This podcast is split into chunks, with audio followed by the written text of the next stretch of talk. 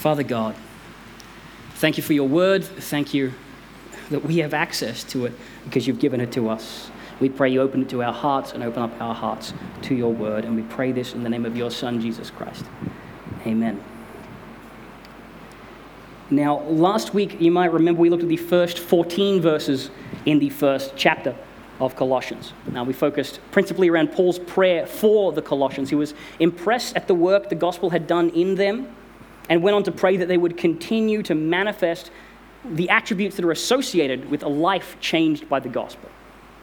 That was the, the ding, if you recall. That's diligence, intimacy, endurance, and gratitude.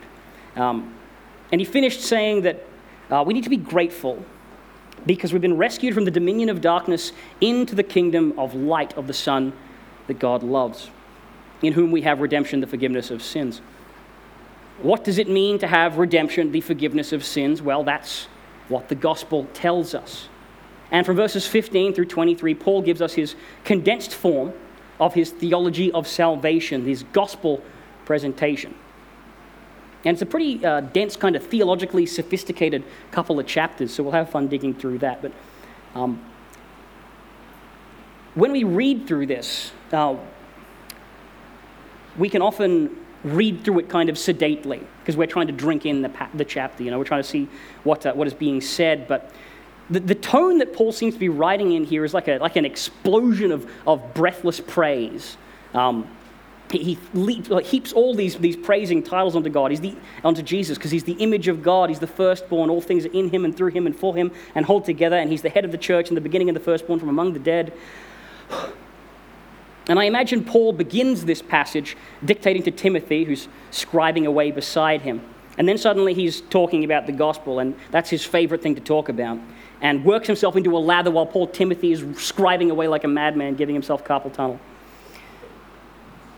The theme of this whole letter is that a church is equipped with the gospel, and that's all they need to live lives pleasing to God. The gospel is everything they need.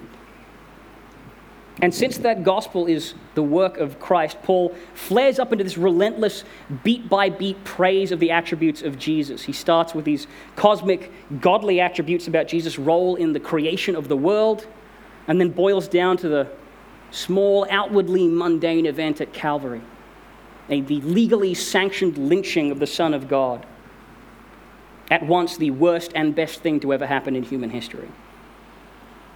And Paul is so desperate to make sure that his readers understand who Jesus is that he gives us one of his most intense bursts of adoring description here. So much so that it borders on being kind of poetic. The passage is, is full of these repetitions and inclusios and other poetic devices. And the hint that Paul is, he's kind of hitting the limits of what he can just express with words without lapsing into something artistic. And this, incidentally, is one of the best reasons to read the Bible regularly. It has human authors describing things the way that humans do. It's God inspired, but God used humans to write it. And if you don't read their writings and don't get a feel for who they are, and how they think, then you can miss things. You can miss tonal things, emotive things, and inspired things. The Bible is not just a book full of facts about God that are so old and obscure that you need specially trained people to come up here and decipher them for you in dot point sermons. We're not just trying to sort of scoop the useful facts out of this book. There is something poetic about the way Paul writes here and the way that lots of contributors to Scripture write. And if you don't come to know them by the way, the way they write, you might miss out on learning something that transcends the words they use, as in the spirit of what they're saying. Let me try and clarify what I mean. There's an old adage, and I can't remember who said it, but the gist of it is that the deepest, most powerful things in life are inexpressible. We don't have words for them. They're between you and God, basically. This is why you can share your faith, the most transformative thing that could ever impact your life. You can share your faith with someone who does not have faith, and they will not understand. Because the relationship between you and God is actually beyond words, and you can try to describe it, but you're really only sniffing around the outsides. And the only thing that can really kickstart a person's faith is the Holy Spirit working in their heart before you get to them. That's true for the most powerful subjects in the world. And the next category, the second most powerful things in the world, well, they're still too big to just discuss, but they can, can just be captured in, in art and, and music and drama and those sort of artistic endeavors. Which leaves us, sadly, with just the third most powerful things to talk about in our day to day discussion. And this sounds strange at first, but it makes sense if you give it another couple of passes. If you go to see Shakespeare's Macbeth performed on stage, you will be treated to a tragic story of a man driven to madness and murder by the promise of power. It's moving and memorable. But if you paid 80 bucks for such a show, and then one guy walked out on the stage and shouted, Greed is bad! If you sacrifice your soul for power, you'll end up with neither. That's the message. And then nicked off, you'd want your money back. One is an artistic way of expressing the same thing, the other is purely a factual dump. Or if theatre's not your thing, you might have been fortunate enough at some point in your life to have personally witnessed one of the finest music compositions of all time, Jon Bon Jovi's Always. This song would have musically informed you that he'll be there till the stars don't shine, till the heavens burst and the words don't rhyme, he knows that when he dies, you'll be on his mind and he'll love you always. But if you had a ticket to that concert and all you got was a smelly roadie wandering out on the stage saying, Love's pretty good, and then wandering off, then you would have received a distilled fact without its artistic form, and you are entitled to a refund. And so, on top of that, the more you read a particular author, the more you understand how they view the world, the more you listen to a particular band, the more you get a feel for what they are expressing, which is deeper than just the words involved. And likewise, the more you read Scripture, the more you recognize that God inspired particular authors for particular portions of Scripture. And the more you're able to grasp the stuff that is deeper down than just the words that are written there. So, if this day, if Sunday is the only day of the week that you engage with Scripture, if the sermon on Sunday is the only time you dive deep into God's Word, then there's a good chance you'll never quite get it. And I love sermons. I am literally dedicating my life to delivering them. But the difference between a rich relationship with God, personally engaging with His Word, and hearing a preacher speak on Scripture periodically is the difference between hearing your favorite song played live or having your friend read the lyrics to you. I hope everyone in this room gains new insight into Paul's letter to the Colossians through this series we are doing over these next Sundays, but you should see it live, man. It's way better live. The way that Paul loves Jesus impacts how he writes. And so, with that huge disclaimer, let's wade into God's word ourselves and step through this passage and investigate all of these titles and attributions that Paul offers up. Beginning with verse 15. The Son is the image of the invisible God. That's an interesting way to start. What does it mean to be the image of something that is invisible? Well, for a start, it's hard to have a relationship with something that you can't perceive. This is the problem with our fallen world. Man and woman were once able to walk with God after the fall. That's simply not possible in the same way. The holy God will not be engaged in a sinful creation in the same way he's engaged in a sinless one. This is what Scripture tells us from cover to cover. We began face to face with God, and in the end, Christ will return, and all who believe in him will dwell in the presence of God, and all who do not will be removed, even when that muted, invisible presence, which is the world we presently live in, passes away. And Christ's coming was the return of God to the visible world when he showed up 2,000 years ago. We often talk about this as Christ coming to live in the sinful world, and that's true in one sense, but in another, Christ was never really in the sinful world. When he was baptized, he began to preach, Repent, the kingdom of heaven is near. as in near to him. And wherever he went, sickness was healed, demons were scattered, sins were forgiven, and the dead were raised to life. The fallenness of the world peeled away from him wherever he went. God was visible in Christ. He had an accessible image. And to a world at that time that hadn't heard so much from a prophet of God for about 400 years, God personally showing up is just about as big a deal as one can imagine. In the second half of verse 15, the firstborn over all creation. And Paul expands this through to verse 17. For in him all things were created, things in heaven, on earth, visible and invisible, whether thrones or powers or rulers or authorities. All things have been created through him and for him. He is before all things, and in him all things hold together. Now, in biblical parlance, heaven and earth are the two domains of the universe. You have to hear them with the, the biblical power that's meant for those terms. Heaven is not to be thought of as just sort of the pearly gates and the fluffy clouds. Heaven is the other half of the universe, it's the transcendent. Now, back in Genesis, God creates the heavens and the earth. He divides the heavens from the earth and the sea. Some translations will call it sky in Genesis, but the word for sky is the same as heaven.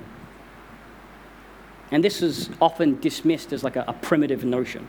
Those silly ancient people who thought that God lived in the sky. This is not a daft primitive notion. The heavenly realm is all of creation that transcends the world that we know and we can grasp. And when Paul says, in him and through him and for him, all things were created, he is blowing away any kind of notion that Jesus was just a man or a created being.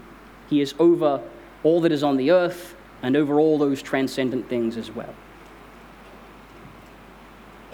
Now, Daryl chimed in this morning, which helped me uh, add a little to, to my own exegesis here. Expand on, in the morning services on some dots that should be connected. And this takes us into Greek philosophy, which I love to jump around into. So, you know, you're treated to that. In Greek philosophy, in Aristotelian thought, in Aristotle's stuff, that is to say, the, the things that they were talking about at the time in their uh, high thinking circles. One of the big questions that was needed to be answered was what causes a thing? Why is a thing the way it is? What makes it there? Why is a church, for example, not a barn or an empty block of land? What is the cause of it? And the Greeks had four kinds of cause they had the formal cause, the efficient cause, the final cause, and the material cause. And in brief, these work like this. If I were to ask you what caused this church, you could say, well, we had an architect draw up a design. So he decided the form, so the architect is the formal cause of this church. You could say we had a team of builders get together and put the thing up. They put in the effort, so they're the, uh, the efficient cause of the building. Or you could say that our previous church wasn't big enough, and so the congregation had a meeting and we decided we were going to build a new church building. The final purpose of the church building was to fulfill the wish of the congregation that ordered it to be built. So that's your final cause. And then finally, if you were uh, being clever, you could say, well, it's a church because it's a building with Christians in it.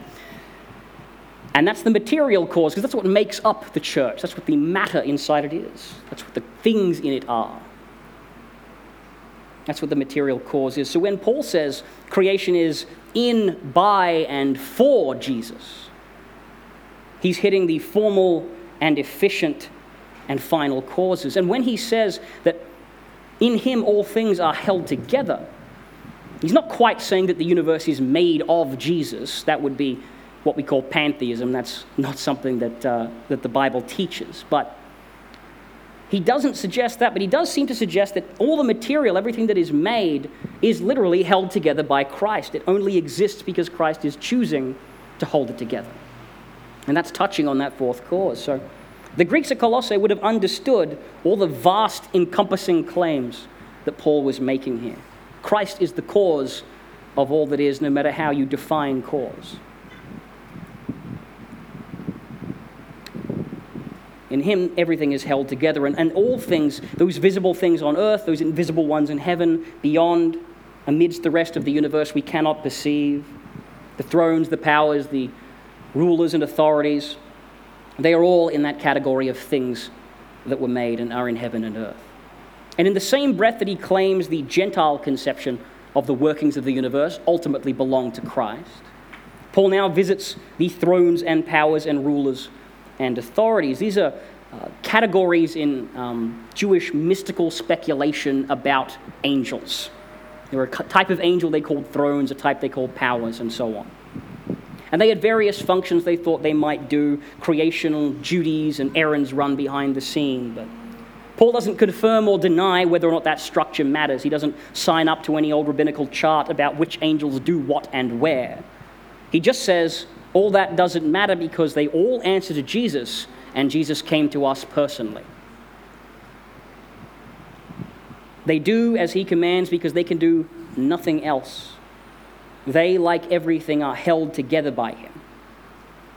God, through Jesus, bound everything together with his power at creation. That's what it means to be the firstborn over all of creation. Now, firstborn is sometimes a word that can trip people up. It's not firstborn in the sense of the first child born in the family. That's obviously where the word comes from. But there's more to it than that. And anyone who has a little brother who is a foot taller than them or a big sister who is a foot shorter should understand the way that the term can have an origin that doesn't quite imply what it means. Typically, a sibling born after you is smaller than you. At least they are when they are born, but they will remain your little brother even if they end up in the NBA and you end up as a jockey. Firstborn is a title given to the child who has the greatest share in the inheritance of the family, usually all of it. Today, we can split our wealth between five kids and expect them to be right after we pass along because we are in the richest time period and the richest place in the world, man. We are in the first world, baby. We generate insane amounts of wealth all the time. We are so rich and we can become so rich so quickly. I bought a cheeseburger the other day. Was a little cold. Not good enough. Threw it away. Threw away the cheeseburger. Didn't need it. Not good enough. So rich. We are super rich. But now, that's the way it is. But for a family living in the ancient world, things were different. Folks did not just accumulate a great amount of wealth over their lifetime, you tend to build it over generations, which meant concentrating it in one place. And if you had five kids and you gave them all a fifth of your property and wealth, then they would have five little properties, which wouldn't get much bigger over their lives. And their kids would have less and less and smaller and smaller properties until your great grandson is trying to grow crops on a piece of land the size of a hula hoop. It doesn't work. What you would do is take your favored child, usually the firstborn, and then invest everything you had in raising them the best, equipping them to handle your whole inheritance, to set them up to carry that on for another generation. And the rest of the kids you would love and support as best you can, but they're going to have to work for their brother or try and strike out into the world or something else. Because we're trying to build wealth over generations, not smash it to pieces over generations. That's what this idea of firstborn is. And that's what the firstborn is about. And Jesus is the firstborn over all of creation, not because he's the first thing made. He wasn't made, he's eternal. Indeed, he made creation. But he receives all of creation as his right, as his inheritance. Rulership of the universe created through him and for him. The Bible promises that his followers have a place in that kingdom, even positions of authority, but we can never forget who really owns the title. Jesus is the firstborn over all of creation, and he is employing us as stewards over the things that we call ours. Now, in verse 18, we move on. And he is the head of the body, the church. He is the beginning and the firstborn from among the dead Right, well, we understand that Christ is the head of the church. He does his Father's will and he bids us to do the same. And when we say we are to be his hands and feet, we are also saying that he is to be the head that guides those hands and feet. but it also calls him the beginning and the firstborn among the dead. And that's a little more complicated. This word here, beginning, has two meanings, and either of them can apply. And it's a Greek term, arche, as in archangel or archenemy, or archenemy if you prefer. And in, uh, in ancient Greek civilization, back when Athens was experimenting with democracy, they had three elected archons who split the governmental power between them. And later on, we'd come to use the same word to refer to a, a government with one head of state, a king or a queen, as a monarchy, a one archon state. So this word means two things that are meant to overlap. First, it means first, literally the beginning. In the Greek translation of Genesis, the Bible begins en arche, in the beginning. God created the heavens and the earth. But the second meaning is that archon idea, this position of power and authority. And since apparently we've established that this is learning about ancient Greek culture week, I'll dive into that one a little deeper. There's a bundle of words in Greek for power. But the two that are important here are arche and dunamis. Arche, archon, monarch. Dunamis is like dynamic or dynamite. Okay, these are both power words. The difference between these two words is that dunamis power is power that's given to someone.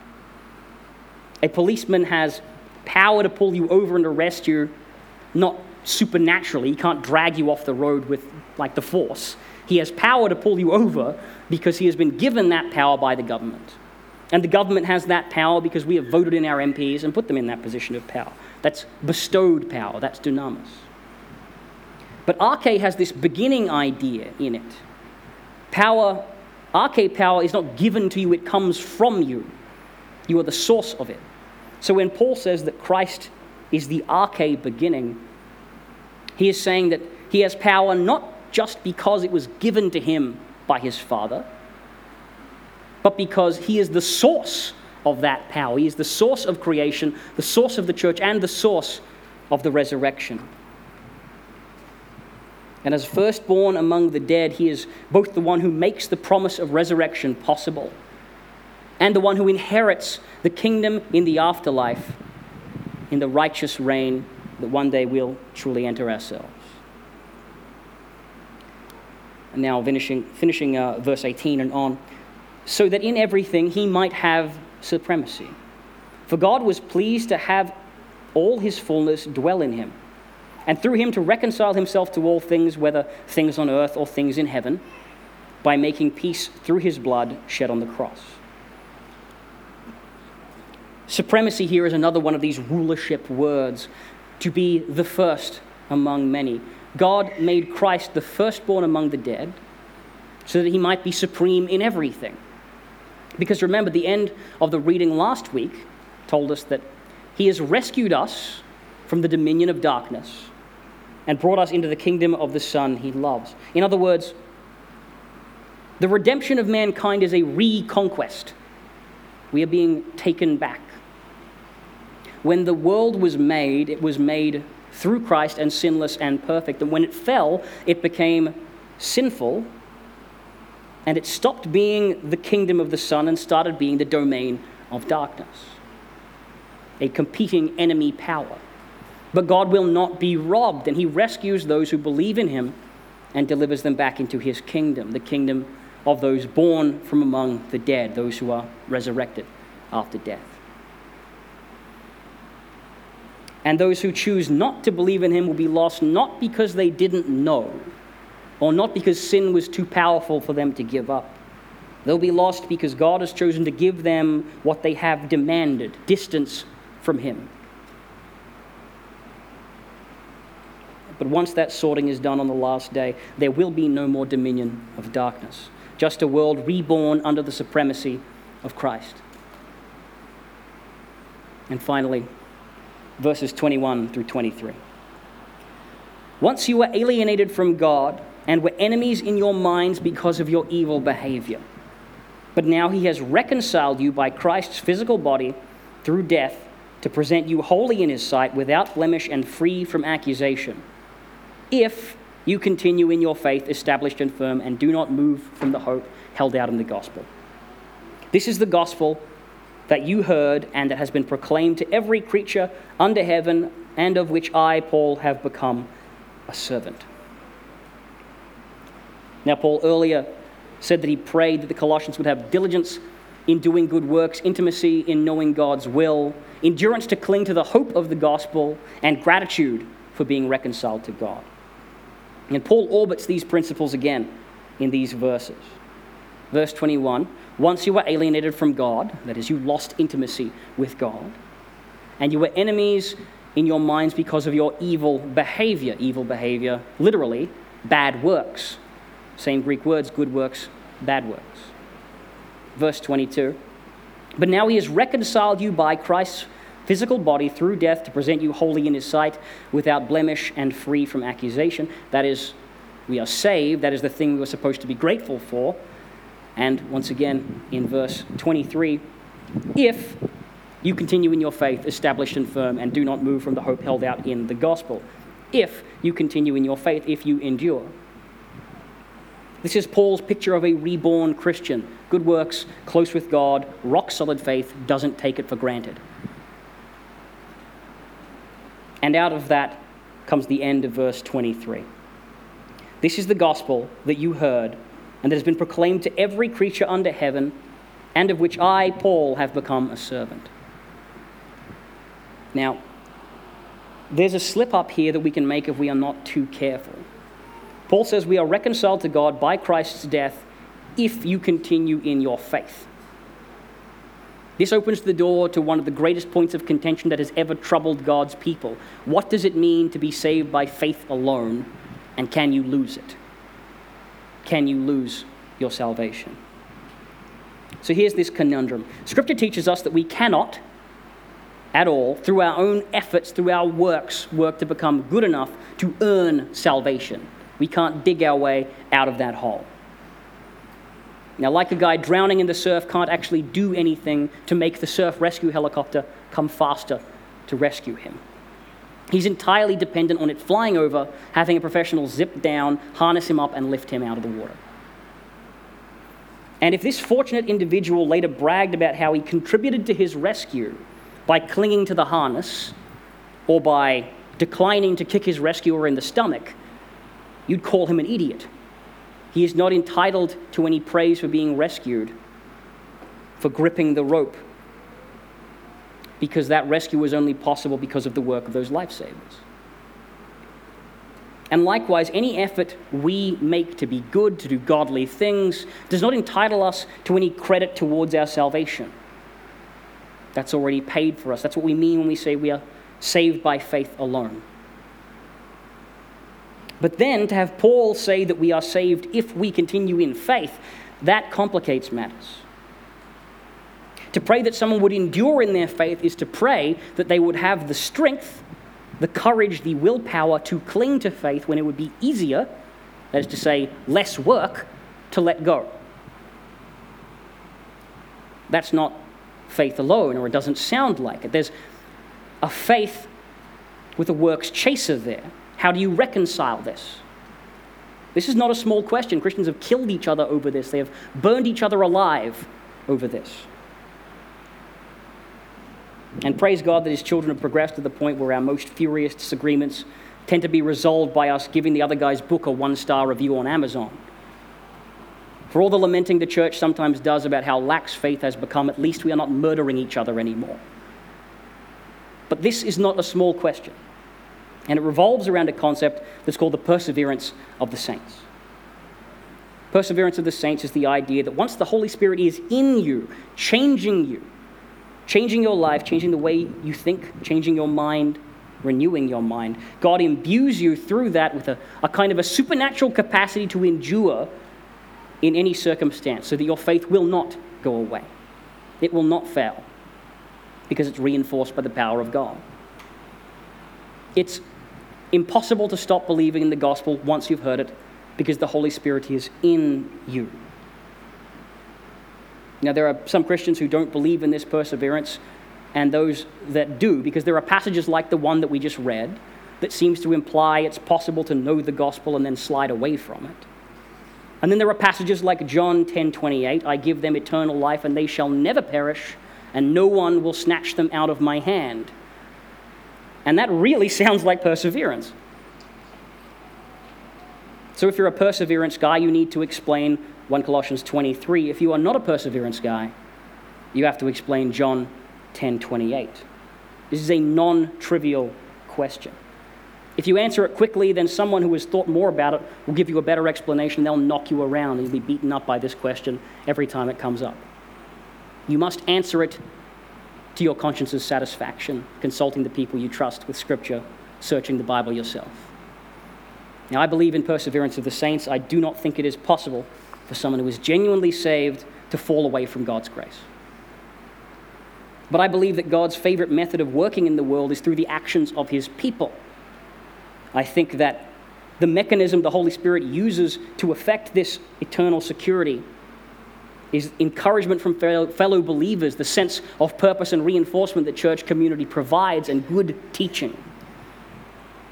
I think that's mostly how God chooses to do it. This means that because we don't get to see the universe from God's point of view all time at once, we're forced to act in this world as if people could fall away because we can't tell what's going to be revealed later.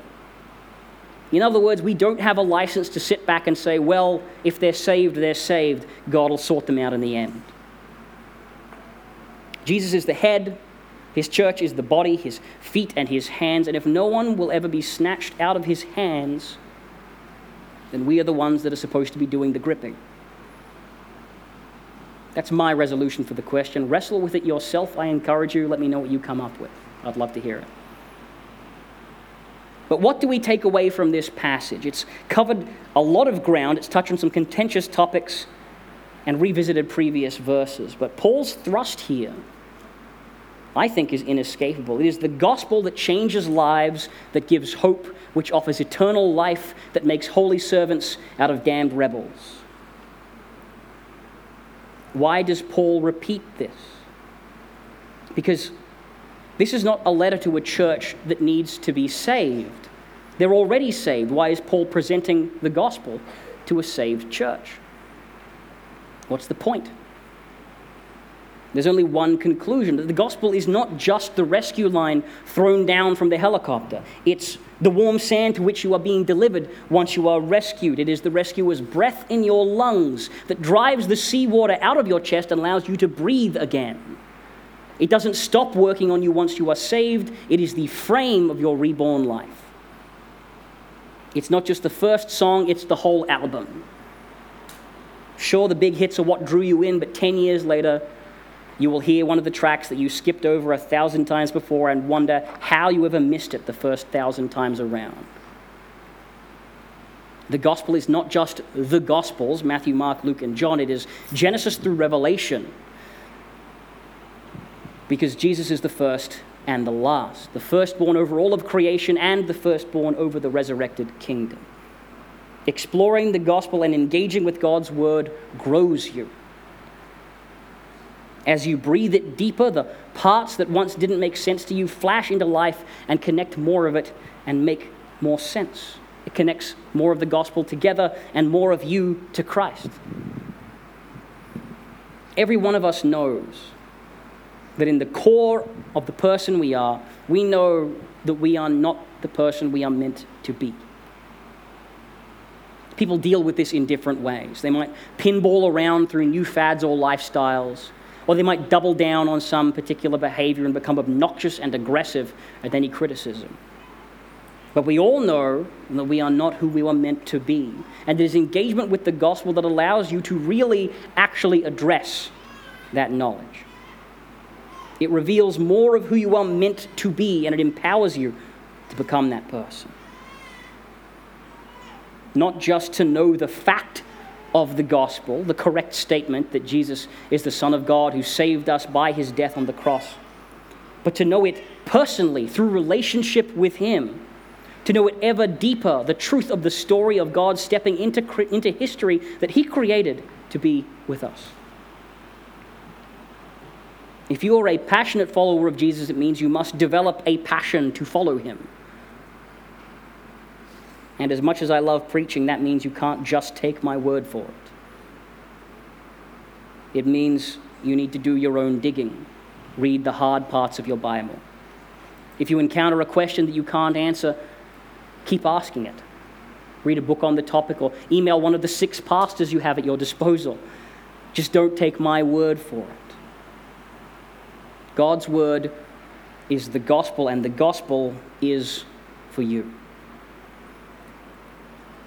Let's pray together. Father God, we worship your Son by and through and for whom you created the heavens and the earth. He is the promise of our resurrected future and the head of our church today. Help us to be a body worthy of Him, to do works that glorify you as we draw closer to you in the intimacy purchased for us by His blood. Give us your strength to cling to the gospel and to have a heart that never takes what you have given for granted. And with that gratitude, Lord, inspire us to treasure your gospel and the word through which you proclaim it.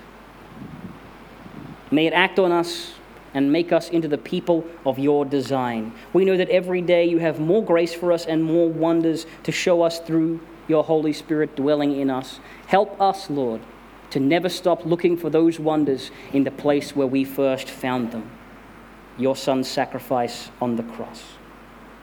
We pray this in Jesus' name. Amen.